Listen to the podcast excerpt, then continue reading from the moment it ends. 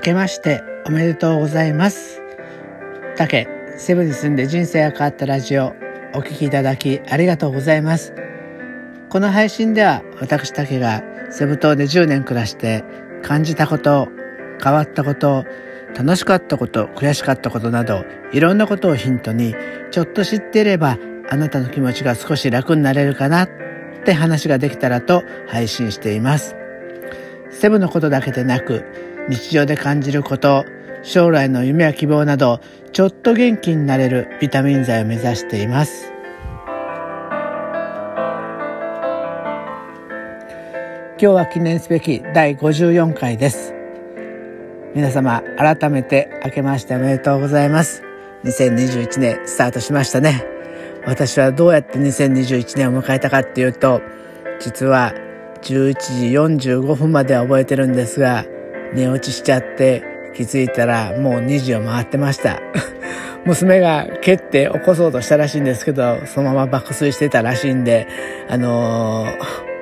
布ちゃんとかけてくれてました蹴ったあたりはね、娘らしいと思うけど、まあ毛布をかけてくれる優しさも残ってて、ちょっと嬉しかったです。まあね、そうやって新しい1年がスタートしたんで、まあこの1年本当にね、実りある年にしていきたいなって思ってますし、皆様にとってもね、去年が辛いことが多かった1年だったんで、その分だけね、今年は笑顔になれる、そんな時間が、そんな1年が過ぎればいいなっていうふうに思ってます。一応ね、去年の年末にブログに今年の抱負を書いたんですよ。まあね、ちょっと頑張って、いつもだいたい3000文字ぐらいになるんで、一生懸命書いてみたんですけど、まあ反対に、ここのラジオでは、さらっとって言ったら変かな、もうちょっとわかりやすく、そういうふうな感じで、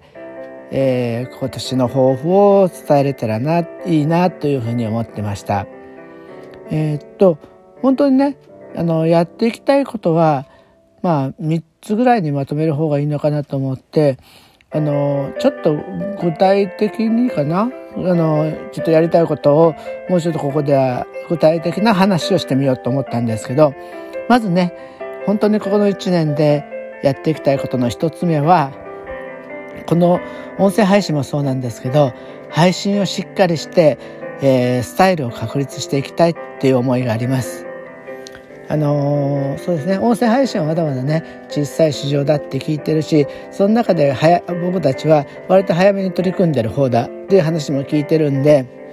まあその中でね、この音声配信っていう世界の中でちゃんと居場所を作っておくっていうことはとても大切だなと思うし、やっぱりね、私の発信を信じてくれるって言ったら変かもしれないけど、信用してくれるそういうリスナーさんを作っておくっていうのは、私にとってすごい強みになると思うんです。特にね、いろんな事業にしてもそうだし、プライベートにしてもそうだしね、まあそんな形で、そのためにはやっぱり信用してもらえるような、発信を、皆さんの役に立つようなとか、皆さんがちょっとほっこりできるようなとか、まあ何かしら皆さんのプラスになるような発信をしていかないと信用してもらえないので、それをね、改めて今年1年しっかりやっていきたいなって思いました。それと2つ目は、やっぱりね、60歳で起業するって言ってるんで、今本当にね、何も勉強してない状態なんですよ。本当にお恥ずかしい。だから起業に向けてしっかり勉強と準備を加速させたいっていう思いがあります。例えば会計とかね、その会社の運営とか、いろんなことを勉強しないといけないと思うんですよ。もちろんマーケティングやね、いろんな戦略に関して、戦略とか戦術に関してもしっかり勉強しないと、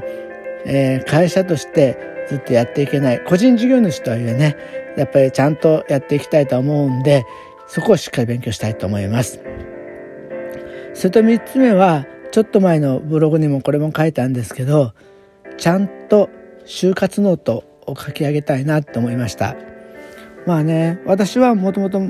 のラジオでも話したことあるんですけど、阪神大震災を経験した時に、ああ人ってやっぱり簡単に死ぬんだなっていう思いがあったので、もういろいろその死っていうことを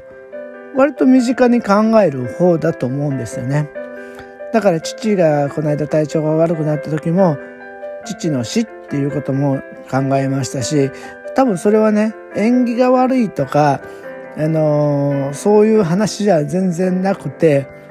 人ってやっぱり死ぬもんだからその時にどうしようっていうのをしっかりやっとかないと、ただでさえ気持ちの振れ幅が大きいから、もう何も考えてないと感情の思うがままやっちゃって後で後悔するってそんなことになると思うんで、やっぱりそうならないようにいろんなことをしっかり準備する方がいいんじゃないかな。その方がかえって、その大変な時にしっかり物事を進めることができるんじゃないかなっていうふうに、思ってます。だから自分の時のためにもね、自分が、もしそういう死んでしまったりするようなことになった時、周りにどうしてほしいとか、自分がやりたかった意思をこう残しておくとか、そういうことが非常に大切じゃないかなというふうに思ってます。だからそのためにね、この3つちゃんとやるために、さらに、やらないといけないことを考えると、やっぱり一つは本を読む、なかなかね、今本読む時間がなくてっていうかな、時間は作るものだって言われるともう返す言葉もないんですけど、でも本当にそうだと思って思い直して、やっぱり日常のルーティンの中に組み込む、これがやっぱり一番だと思うんで、本を読む時間を作ろうと思います。あと、やらないことを10個決めて絶対やらない、それもやってみたいんですね。やってみたいでやります。やることっていうと、例えばそれが成果がちょっとでも出ればやったってことになるんですよね。10のうち1でも成果が出たらやったってなるけど、でも1で満足できるかっていうと多分満足できないと思うんですよね。だから反対にやらないことはオール・オア・ナッシングだから、1でもやったらやらないじゃないんですね、やっちゃったんですよね。だからやらないことをちゃんと10個決めて、やらないことによって成功をもっとちょっと導きたいっていうふうに思います。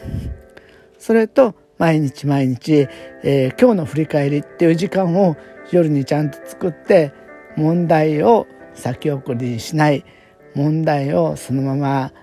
気づかないことがないようにするっていうこともやりたいと思います。正月早々なんかすごい決意表明になったけど、まあ正月だからね、決意表明でもいいのかもしれませんよね。まあ頑張っていきます。こうやって言葉に出すっていうことが、やっぱり逃げ道を断ってその道を手繰り寄せる一番いいことだと思うんで、今日はちょっと長くなってしまったけど、そんな思いを、話してみました。今年1年頑張りますんで、どうぞ皆さんもよろしくお願いいたします。また本当にね、何度も言ってるんですけど、やっぱりね、去年辛いことが多かった分、今年は皆さんにとって本当に本当にいい年になってほしいと思ってますし、皆さんの笑顔が少しでも増えたら嬉しいなと思います。